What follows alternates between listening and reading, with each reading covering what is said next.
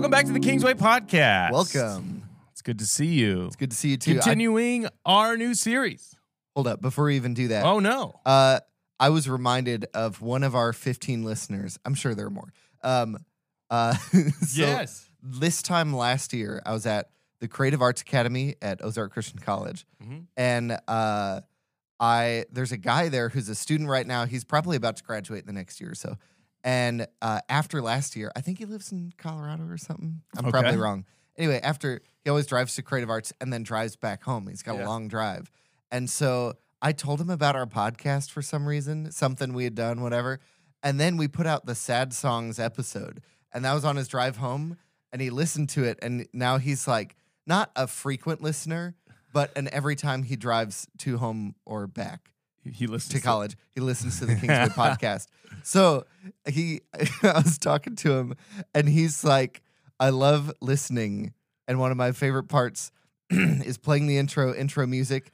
And then you go, "Welcome to the Kingsway podcast," and he says in unison with me, "Welcome." and I was like, "Oh, I feel seen and hurt at the same time." It's one of those like you don't even realize you did it every time. I've never been hurt so much by something that's so true. Welcome. Um, if you're listening Anyway. right now, a new song of mass destruction that just came out is by Ren, and it's called "Suicide," and it is one of the saddest endings to a song I have ever heard. So Yeah. I haven't even told you about that. You haven't even heard it, probably. We'll have to do an update episode. This is for you, Zach. Oh my gosh, it is so sad. I watched it the other day and it's like one of those reaction channels on YouTube. And it's like you scroll through the reactions and it's just like grown men, priests, counselors, girls, babies, old, Yeah. all crying. Like it's just like, oh, what is in this song? But Okay. anyway, love that you're watching. Thanks for listening. Um, this episode should be great. Yeah. Like all the others. Like, but even especially great. Uh, you will actually feel blessed by this episode. Yeah. If you're if you're one of a certain kind of people. And uh, you know, welcome. Welcome.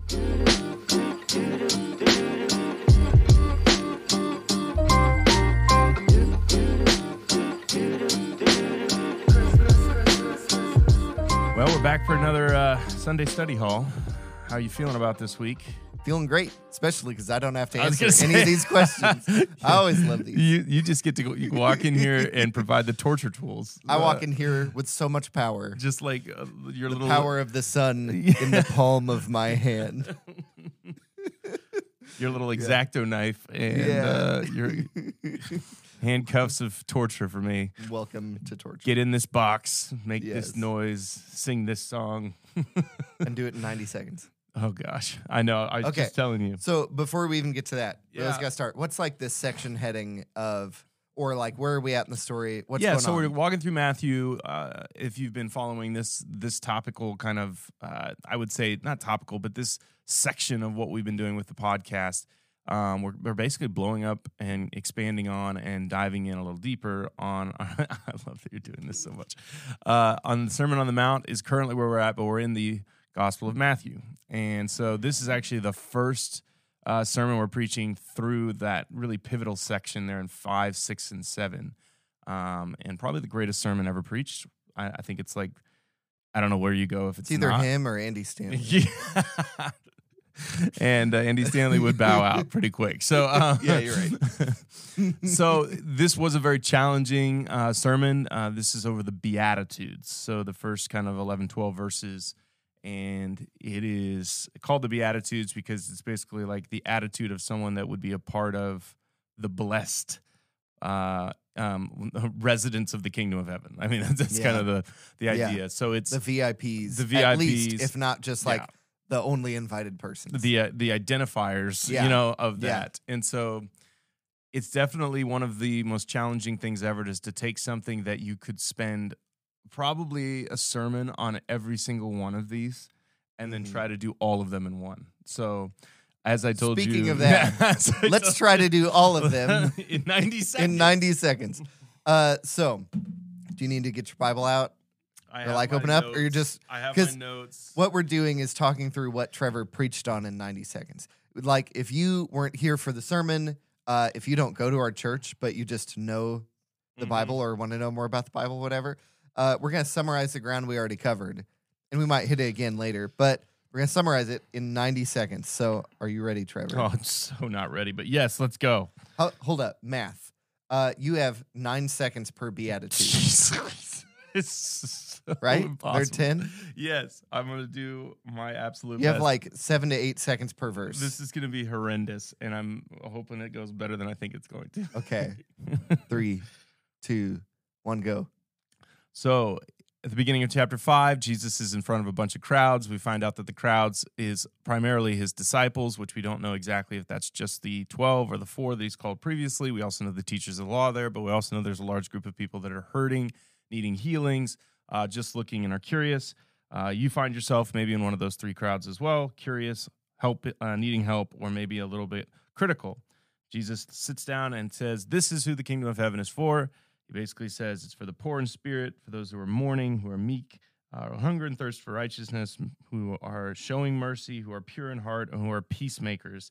And blessed are those that do that, even when it's hard and people persecute you. And then he basically says the Father will reward anybody that um, does these things and does it in the name of Jesus, even if it's in the face of punishment and harm. Um, these things are the exact opposite of what you expect the kingdom of heaven to be about.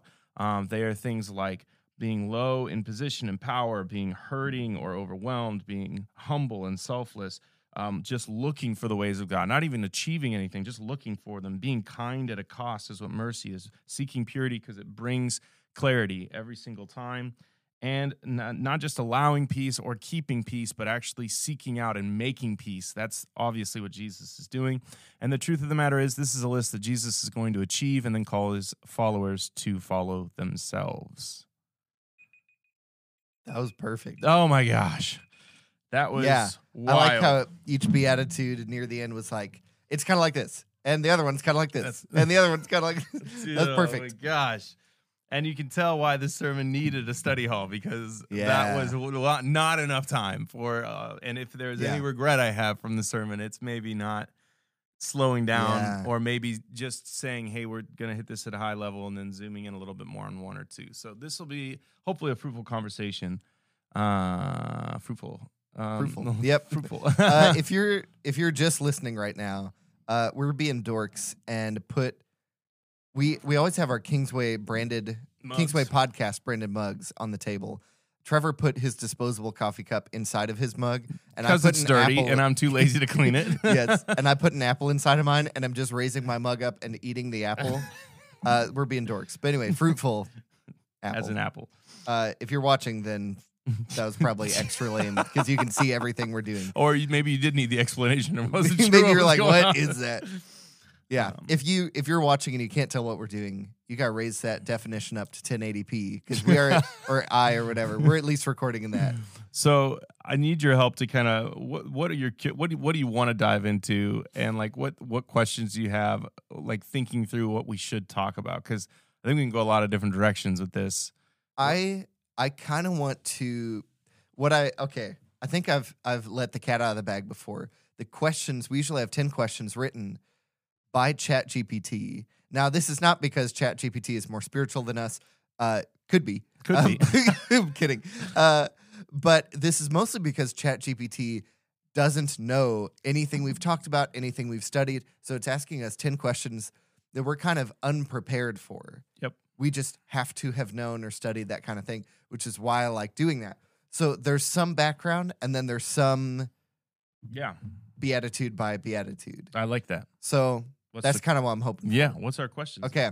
Question number one uh, is this Why did Jesus choose to deliver the Sermon on the Mount on a mountain rather than in a more accessible location? Oh, you'll love this one because you love. Oh, I do. That's why I saw it and I was like, thank you, robot. Thank you for this question. so it's it's a really it, it's a very very cool observation um and it's wild that um chat GPT is even asking it but there's there's a He's lot asking it because other people of asked yeah it, there's a it- lot yeah. of really cool so short answer is it's a very strategic move that has a lot of symbolism and parallels to a lot of different really important moments when god or even man tries to imitate what God is up to or get to God. So the concept of like earth being on the ground and God being in the sky has you know always been, and it seems Yeah. to be a heavens and earth type thing. So even small Yeah. bit of trivia even um ancient readers reading genesis 1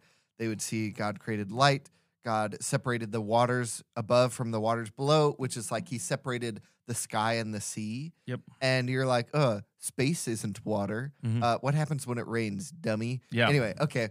Um, anyway, and then he separated the dry land from the sea. Okay, he makes all these habitats. yeah, And then he makes things to fill those habitats. Day four, he creates the sun, moon, and stars. Yep. Now, for ancient readers, they saw sun, moon, and stars. They were familiar with sun, moon, and stars. And they had this idea, at least by the Second Temple period, yeah. uh, like David Solomon after um, Solomon, it's like Solomon's temple. Anyway, by the Second Temple period, they had the idea that uh, the stars were the sky rulers.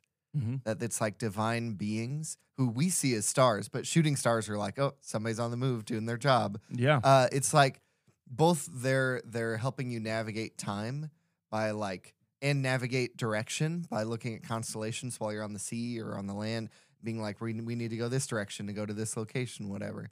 Um, but it's also like those are spiritual beings. If you pray and God sends an angel, he probably just dropped a star on you and then brought it back up later. and it really like has that's it has deep connections in Yeah. that in the roots of like how they they observe the world how they saw the creation story but then Mhm. it has i mean roots to like uh, tower of babel is is man Yeah. trying to get to god or or act like Yeah. god um you know get to the place that god is and even the the Garden of Eden's on a mountain. yeah And a lot of the places they see gods or think they can meet with gods are on mountains. well and then mount sinai is where Yeah. you know moses is the burning bush but then it's also where he receives the temple or the, the Ten Commandments. and so i think I It's think where Elijah meets God after First Kings 19, after the Yeah. uh, the Queen of Sheba. I don't know. I don't remember. Anyway, some queen, uh, Jezebel. jezebel i think Yeah, right that seems right. yep Queen of Sheba seems pretty wrong, but Jezebel is like chasing him and like I want to Mhm. kill you, and he's like it's just me, and God's like here's a nap and a snack, and then up on a mountain, it's like let me talk to you. yep Mm. So there's a lot of like this happens on mountains. and it really is kind of like a it, you know there's I mean, think of Jesus on Gethsemane. yeah and even the the mount of transfiguration where jesus is affirmed. I mean this is very Feeding strategic. yeah it's very strategic. Um even uh city on a hill you know Yeah, you know, Jerusalem's on a hill. on a hill. So there's a lot of there's a lot of symbolism but it's a very strategic move but also it's a very practical thing yeah, because you elevate yourself so that everybody can see you. Yeah. Um, and so no matter where you're at on the mountain, you know, you're easily seen because you're above everyone else. there's no stage lights. There's no, amplification. Exactly. So Yeah. your voice travels. So I think that's a I mean that's that's the short answer, but it, you can go way deeper with that if you want, but just know Jesus ta- taught on a mountain because it was a perfect symbol and had been for a very long time that God was talking to his people. Yeah, and that's something about Jesus preaching here. Uh, they notice that he preaches as one with authority. That's the ending The- of chapter 7. Yeah, there are like Pharisees and other religious leaders who, when they teach, they're teaching from the text, and then they usually are like, "Yes, and this rabbi a while ago said this about this." And Yep. rabbinic traditions, whatever, Mhm. for for teach with authority. But Jesus here is both Moses and God from the from the Ten Commandments. He's Oh both yeah. he's both like the human um mediator Mhm. talking talking from God to them, and he's also just God talking to them. And so he's actually teaching as one with authority. So he is fulfilling both roles, God and man. And you're going to see that in just a few verses beyond our text today. In verse 17, it talks Yeah. about the fulfillment of the law and how your righteousness has to surpass that of the Pharisees. And so yeah. it's literally him going like, "Hey, you're not going to be able to do this. Yeah. I'm gonna have to do it." like Yeah. you know. And so it, it- it's a beautiful Yeah. it's a beautiful thing where Jesus is showing his divinity, but also being practical and connected with his Yeah. humanity. And caring about them, Yep. knowing how they're made. One other thing, if you want to visualize what this looked like from a bird's eye view, think about the symbol for Wi Fi. Yeah. Jesus is the dot at the bottom, and then it's his disciples, his close disciples, however many of Yeah. them there were, in like that first row. And then it's rows and rows of people getting larger, but kind of staying at the same angles. Yep. I don't know if that communicates to just audio listeners, but Yeah, it's like all these layers of listeners. Yeah, that's a very good expanding outwards to where it says he has a conversation with his disciples. It's probably a limited group, Oh yeah. but it's loud enough on purpose for people to overhear. He's he's talking to them, but through them as Yeah, well, yeah, yeah, like to the people behind him. All right, next question. That was a good Okay. one. Uh, what? I don't know that we have much to say about this because it may be something we've already talked about a good Okay. amount. But I'm we going to say it we- anyway. We can skip it if we want to, but let's Yeah. let's read the question first. What is the significance of Jesus' disciples coming to him, and how does their presence contribute to the context and message of the Sermon on the Mount? Yeah, I mean, we just answered. I think Yeah, it's, it's more of the like he's talking to them, and obviously the connection in Matthew is to Matthew nine. Jesus is going to do a very similar thing in Matthew nine, where he Yeah. calls Matthew himself Levi, the tax collector, and then the very th- next thing he does is he gives the woe to the Pharisees, like this massive sermon about the corruption of the current people that are supposed to be representing Yeah, God. And it's a very similar contrast where like he's talking to the disciples, but obviously talking to the Pharisees. Um, Yeah. And this, I think, is the same. He's talking to the disciples, but obviously talking to the crowds. yeah, Um, and Yeah. Their presence, I think they're going to obviously repeat this sermon, and they remembered it enough to record it. So, Yeah. you know, that's the other side of it. yeah. Okay, next one. Question three. What does it mean to be poor in spirit, and why is it considered a blessing in the kingdom of heaven? Yeah. So th- the way that I like to think about this, and you know, in the sermon, if you remember, I I used kind of the, a different thought process because the, the truth of the matter is, every single one of these you could take and and almost make it a negative if you wanted to, um, and you could say poor in spirit just means you're poor in spirit, you know, and you're like, oh, Yeah. it sounds. But truthfully, the the the real meaning is you know you know your position. So the Dun- Dunder Kruger effect, all right. Uh, you heard, you've heard about Nope, this. I've heard about Dunder Mifflin. So Dun- Dunder Kruger effect is the concept of. Uh, and this sounds sounds mean, but it's very very true, and you've probably seen this play out. Um, stupid people don't know they're stupid. Oh yeah, You know what I mean? Like I know I'm stupid. so, so the wild thing is, what the smarter a person is, th- they know their blind spots. Yeah, They know what they don't know. And poor in spirit is just a very wise person who Yeah. recognizes that they don't have what it takes to do what Jesus is going to call and say. It's basically a person that recognizes their need and their position in this process. They are in a low position. Doesn't mean they're of low Yeah. value. Doesn't mean that they don't have any worth in God's eyes. It just means that they see their own weakness. They they recognize that they are in a low position. And their spirit or what they are capable of at this time, they are not rescued. They have not been provided salvation. They are Mhm. not in perfect standing, and they see that.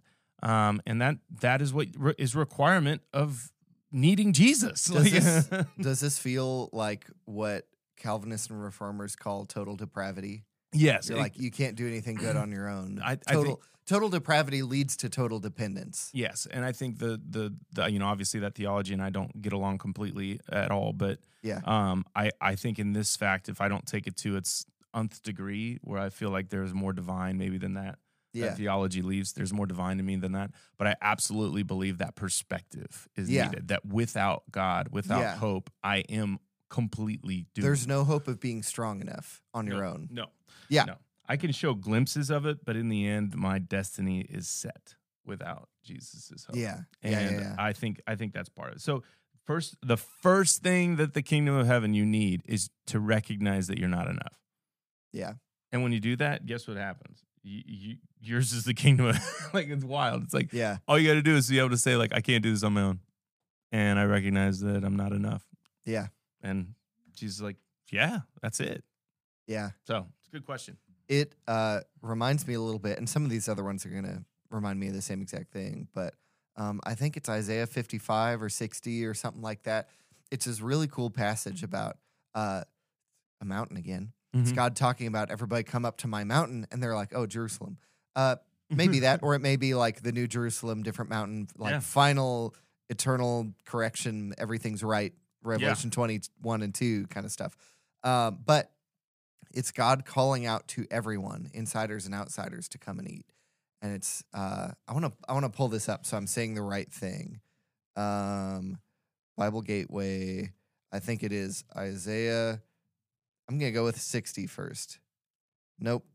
Uh, I'm gonna go with fifty-five. Yes. Okay. Great. Uh, it's in uh, the NLT, it's invitation to the Lord's salvation. Mm-hmm. It says, "Is anyone thirsty? Come and drink. Even if you have no money, come and take your choice of wine or milk. It's all free. Why spend your money on food that does not give you strength? Why pay for food that doesn't you no good? Listen to me, and you will eat what is good. You will enjoy the finest food."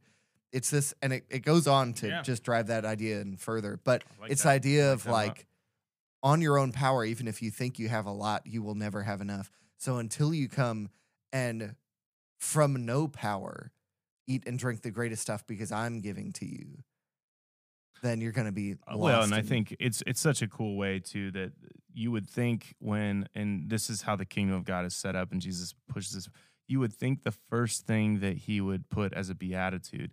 You know, I'm not putting all my all my like you know marbles on or all my like you know betting Mhm. things on the the order of these, but I don't think we should ignore the order of the beatitudes yeah, because you would think hunger and thirst for righteousness would be first. yeah, Like you'd think like, all right, this is the first thing you need because Yeah. that's what the Pharisees would probably say is like the first thing. yeah, But no, the first thing is guess what? If you feel like you're not enough, I'm here Yeah. for you. Like this is why I'm here. And that speaks to the person in the crowd that probably is the least respected, the least needed, the least seen Mhm. is the first thing that, that Jesus talks to. The first Yeah. person in the crowd that he sees is the person that feels like they shouldn't even be there. And that to me just is like the heartbeat of who who Jesus Yeah. is. Is like before he even gets further down the list and that person writes themselves off, they're like, "Hey, I'm on the list. I'm Yeah. in there. I can do Yeah. this," you know? And like that that is just such a kindness and a very very cool revealing of I think how Jesus truly and I think this is a thing that Matthew points out um, because of what we've been talking about. Because even though Matthew is a very Jewish gospel, it's also a gospel from the perspective of the outsider. Oh yeah. And so we've been talking for, I don't know, 8, 10, 12 weeks on how much Jesus is leaning into the outsiders, even though we know he's like, uh, I'm here for the Jew first and, and, uh, not not necessarily, but he's Mhm. like not making a Gentile specific ministry. Oh, it feels very much so like and the, whatever. like who he's talking to here. He's like he's he's talking to the Jews, but he's also talking to the, Yeah. the, the other rows that are there. he's like, talking to the Jews, but he's including the Gentiles. a hundred he's actually acting towards the Gentiles a lot. So like uh, even for twelve to fifteen, whatever, a light to the Gentiles, just because he's walking down these these Mhm. uh, he's the light come into the world, and he doesn't go to Jerusalem, this the city No, on the he's hill, like the light. going- He goes to the edge of the Yep. nation's borders and it, immediately. immediately, and those would be Yeah. filled with random and different Yeah. cultures and and That's yeah. where he goes right after he's tempted. And I here's the thing, and I'm going to jump ahead just a little bit because I Yeah. think this is really important. Jesus does this over and over again in his teaching. Anytime you think he's giving a foothold to legalism or to rule following or to you know just f- do the list, he seems to almost know that he has to back it up with a, a real fullness to his mission and his um, his message. Because if you look at um, number six, which is blessed are those who Yeah. hunger and thirst for righteousness, for they will be filled. You got to know that the Pharisees and the teachers of the law are like, finally, finally, okay, I can agree with that. Like, I can agree with that one. That's fine. I, I believe that's true. In fact, that's how we think we're going to get free from the Romans, is that we will get our full nation back yeah. when we hunger and thirst for the right thing. That's why it's so funny that it doesn't start with "Blessed are the armed military experts, for they will help me slaughter the Romans." Yes, and so you're you're thinking he's he knows that that's where the heart's going to do is they're going to go sweet and they're going to lean in, and then the very next one he's like, "Blessed are the merciful, for they will be shown mercy," and they're like, "Ah, yeah. I thought we were talking about righteousness," like you know, and then blessed are those who are persecuted Dude. for righteousness' sake. Yes, and it's like not those that are elevated because of their righteousness, but because they are humbled, hurt, persecuted Yeah. for their righteousness, and not those who escape persecution and persecute their persecutors, Mhm. not those who, but actually being persecuted, at least in this moment for these people, is right where God wants you. Yep, and it's a wild. It's just a wild exchange of like uh, he does such a good job of anytime that person feels like oh he's not talking to me, and then immediately Yeah. next he's like oh nope he's still talking to me, um, which Yeah. is wild. All right, next question. We may not get through all these, but That's, that's, okay. Um, this is a, a big one, not the biggest one, but a big one. In what ways does meekness demonstrate strength and contribute to inheriting the earth? Yeah, no, it's a really good one. Um, It's kind of what I just said about the food thing. It but- is, and I, here's the thing: meekness and poor in spirit are probably the easiest to get wrong on this list, um, Mhm.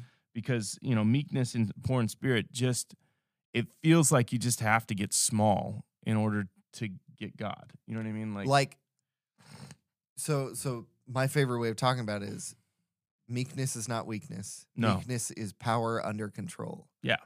so you can be six four and like totally rippling in muscles but you don't walk into the room and pick somebody up by the throat like you walk in and listen and and meekness meekness is definitely the largest word that I think of when I think of meekness. It's just selflessness. yeah it's not passiveness it's selflessness in the sense of like you're not just like watching this these events take place in the room you are leveraging every bit of your influence and power for selfless reasons Yeah. and you're doing it in a way that you see everyone in the room better than yourself like that's the conversation Yeah. it's and it's not in like an a insecure way it's in a i value these other people and i am willing to play whatever role i need to in order to see them be elevated, to see their needs met, to see them feel good about themselves. And and you see that when it's like they will inherit the earth. Meekness is literally generosity at a cost. Like if I could change, it's like literally you are giving of yourself to a point that it's literally making you smaller. Feels like John the Baptist when he's like, I must, you know, decrease and he must increase. That is Yeah. a perfect revealing of meekness. yeah It is. It's just what you just said. It's that Yeah. under power under control. He has incredible influence. He could say, "He and I, Jesus and I, are going to rule the world together." You know, Yeah. we're going to change the world together. Instead, he's like, "Nah, my time's pretty much done." And if you're going to choose to follow somebody, go follow him. You know, it's what Paul Yeah. says. Don't follow me, follow Jesus. You Uh, know? he says follow me as i follow christ Yeah, but it's But- not. It's not me, follow me. It's follow me as I was. yeah yeah yeah follow yeah. Christ. You know what Yeah. I mean? Like it's the ultimate thing is not him. It's pointing to the ultimate honestly thing. follow my meekness yes. yeah That's and Yeah. it's. It, I think that you see this probably most demonstrated in moms. Uh, Oh, yeah. moms do this selflessly time and time again with their children, where almost to a fault, you know, to a degree where like it costs them so much to give of their selflessness, and uh, they they come off soft and and they look weak. But it's actually a great demonstration of self control and generosity and kindness and love. Um, and basically, Jesus is just trying to point out that th- it's not a chest bumping, like, you know, pump up Yeah. your chest Yeah. contest. Like, this isn't a get your best trophies out and let's stack them up next to each other and see who's the best. And that's who's going to get the earth, you know? It's actually more about a person that's willing to give and to to not, you know, fight after it. So yeah, it's it's it's a really good one. It, it makes sense in the context.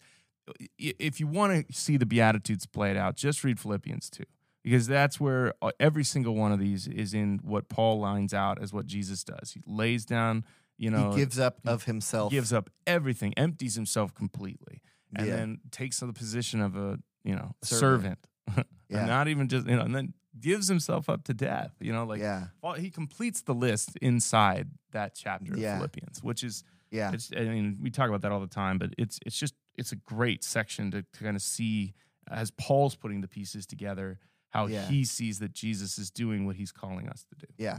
I I would say we gotta wrap this thing up here in, Yeah, in a little one, bit. one, one, one more, more. Yeah, one more. um, but I would say to summarize most of these, think of uh like Jesus, think of all these kinds of people. Think about Mother Teresa too. Like Yeah. how do you imagine, even if you don't know her super well, how do you imagine she would answer situations and uh, conduct herself and whatever? She'd probably not be triggered Mhm. by things that are offensive, but wouldn't be passive and not act. And it would be kind and caring and soft spoken in a nurturing way and whatever. All these things are the best things. She wouldn't hoard up for herself treasures and all these other things and self importance. But like, yeah. If I had to summarize it, I'd say Mother Teresa. yeah, she. I mean, It's like a more modern day figure. any anybody that that demonstrates this stuff, it, it they'll pass the smell test. Like that's the Yeah. easiest thing. Like you- you'll you'll just know that like that that is just different. It's not of this world. I will say this. None of these Yeah. things are natural. yeah. like it's not just something we were not led to these by uh, natural selection, no, evolution, whatever. Um, no one, no baby are- comes out and is like, you know what, I want to be meek. Like no baby is that way. Yeah. Yeah. yeah. Okay, last one. Yeah. And I'm saving this for last because it's the one I want to talk about the most. Oh my gosh, Uh, I'm worried. but Also excited. but you probably know exactly what it is. Uh, how do peacemakers demonstrate their identity as children of God, and what is the nature of the peace they bring? Yeah, as all as all things, when you get done preaching, someone comes up to you and says like a line, and you're like, "That'd have been nice to have before the sermon," but it's, um, and of course it was my dad, Yeah. but he's like, "Well, the line I always use with that son is, uh, you know, keeping the peace or are you making peace? Because those are two different things. Keeping the peace is a defensive strategy so that you don't have to deal with the tension or you don't have to solve the problem or you're just keeping people apart or separated yeah, you know like but ultimately to bring things back together you have to make peace and so his thought process is this is actually the ministry of reconciliation oh yeah. and Second Corinthians five this is twenty one. absolutely that and it's it's the concept of like you see it as your marching orders Yeah, to try to reconcile as much as you possibly can with God. Because that's what God's up to right now. Is Jesus is trying to bring not just Jews, but the entire world back into relationship. yeah, And peacemakers are the children of God because they look like God. they act Yeah. like God. They Yeah. do God things. Yeah. Um, So this actually gets into a lot of uh, the first two chapters of the Bible, mhm. and God is a creator. Yep. Um, I just yesterday loved sitting through. Um, I was at Creative Arts Academy, like I said this week, um, which is how I talked to Zach about what happened a year ago. Yep. Uh, but I got Yo, to Zach. sit through uh, Matt Stafford's Art in the Bible little like 45 minute thing and he's like this is three days of a college class that i'm zipping through Oh my god and so I'm like, okay, whatever. But he's talking about how um, God, in his creative nature, is like creating all these intricate things. And it, literally, the the second word of of the Bible is in the beginning, one word, Mhm. and in the Hebrew word order, created Mm. is the second one. In the beginning, created God. What yeah. that doesn't make sense in English. But he was Mhm. like, it's literally the second thing. It's what God's doing. But most of his creation is like taming. hmm There's there's there's out of nothing creation, yeah. But in the beginning, uh, God created the heavens and the earth, and the earth was formless and void. hmm Formless and void is like there was some stuff, but it just wasn't good. It wasn't producing. It wasn't flourishing. Yeah. It wasn't beautiful. It wasn't ordered. It wasn't hospitable. It wasn't like good yet. It wasn't at a place where he would walk away and say, that's good. Yeah. And so what he does partly is create some stuff, but otherwise reorder stuff. Separating is reordering, separating the Mhm. waters on the earth and the waters in the sky, separating the dry land from the whatever, um, separating the light from the darkness, Yeah. whatever. Uh, all these things are ordering and kind of like curating to create flourishing. Um, and then I was I was reading on this passage in uh, the the Unseen Realm by Michael Heiser, and he had this whole little chapter called uh, "What Would We Be Doing If We Never Sinned?" Like, what if the fall never happened? If we had free will and we just kept choosing to do good, what would have happened? And he said, We were put in the garden, which is one spot on earth, not all of earth, one spot on a mountain on the earth. And we were tending that garden. We were supposed to be fruitful and multiply and subdue and have dominion over the earth. And subdue and dominion sound like fire, chains, like scary Yeah. but it's cultivate. Mhm. It's make flourish. We're supposed to go into the rest of the Yeah. earth, Spread the garden. which is kind of darkness and void, and spread the garden, spread order Yeah. and flourishing, whatever. Is that not peacemaking? oh yeah. I mean, it is taking the raw elements that are Mhm. chaotic and against each other and volatile Oh yeah. and trying to create flourishing life out of them in the way that God would do it. and it's it's it's wild because obviously when when Jesus says this, he knows that he's the ultimate peace, peacemaker. Oh, like when yeah. he says this, he's like, and he's the son of God. So Yeah. it's like he he finds himself in this. Like he's like, "Blessed are the peacemakers, for they are children of God." Uh, if you read a chapter or two Who's before, a peacemaker and's got two uh, thumbs? I'm this This guy. guy. You know, it's like I, th- this is my son with whom I'm well pleased. You know, Yeah. like that was God Himself speaking from high on to low. By Yeah. the way, which is again kind of like the heavens speaking to the earth. yeah. But the concept of this, it's vital because I think I think the way we choose to think of peace as a pastor is often is it beneficial yeah. for me. Yeah. And I think that's why the very next one is blessed are those that are persecuted. And Yeah. the truth of the matter is, you, when you try to make peace, for whatever reason, you, sometimes you end up on a cross, Yeah. Yeah. and sometimes you end up beaten up, and the pe- people you were trying to make peace with try to kill you Yeah. or even succeed. Yeah. And I think, you know, obviously, I don't think any of us are going to be hung on a cross or, you know, tortured hit with a cat In this day and age, in But social media can get pretty vicious.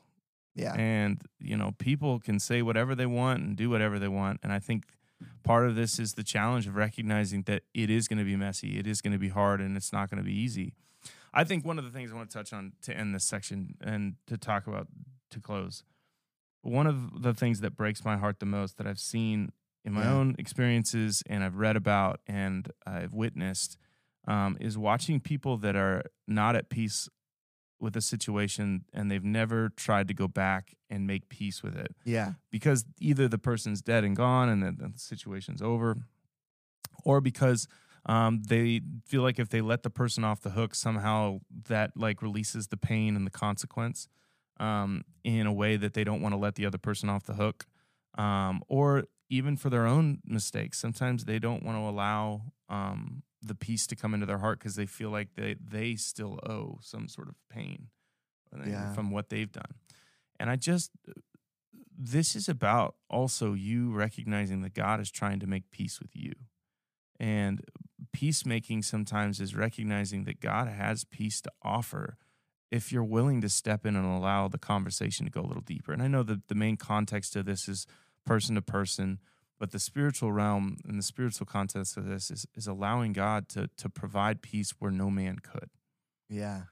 And I- think there's some really painful, difficult situations that a lot of people have been through that they think are unpeaceable, Mhm. they, like unreachable um, by God. And I just don't think that's true. I, I really think there is peace that can be found on this earth that only comes through the true peacemaker. And that idea of reclaiming and taming something that seems to be untamable, un, unchangeable. Um, I I just I dare you to invite God in, maybe a, a person that you're close to, to to to have the conversations that maybe your mom's dead, or maybe the the friend's gone, or maybe the business partner's gone, or maybe you're you know the regret is still there and it's never been completely confessed. And like I think there's a point in this that I would say that is how you will recognize that you are fully known and fully loved and that you are a child of God. Like that is the moment that God comes in and rushes in and, and provides that mercy Yeah. and in your meekness and in your poor spirit, in that place of mourning, Yeah. you are blessed. You are called blessed.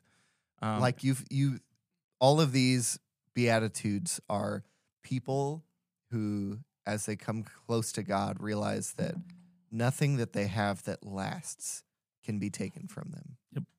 and he's going to store up those treasures in heaven, and we're going to get there Just and the like end it. chapter get it- into the sermon it's going to be really, really good. So thanks Yeah. so much for asking the questions and being a part of this. This is Yeah. awesome. If you've enjoyed this, or you think someone like uh, what's his name, zach Zach, would like it, um, pass it on to another Zach. if you want more zachs to know about this podcast uh share subscribe uh review us on spotify apple podcasts whatever and uh, podbean you know, just moms keep doing the good work.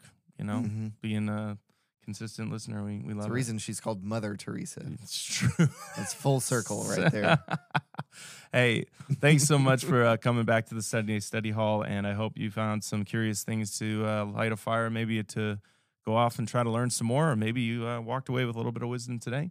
You know, I've been encouraged, and uh, we'll continue to do this. So, have a great and glorious day in the Lord, and we'll see you later. See ya.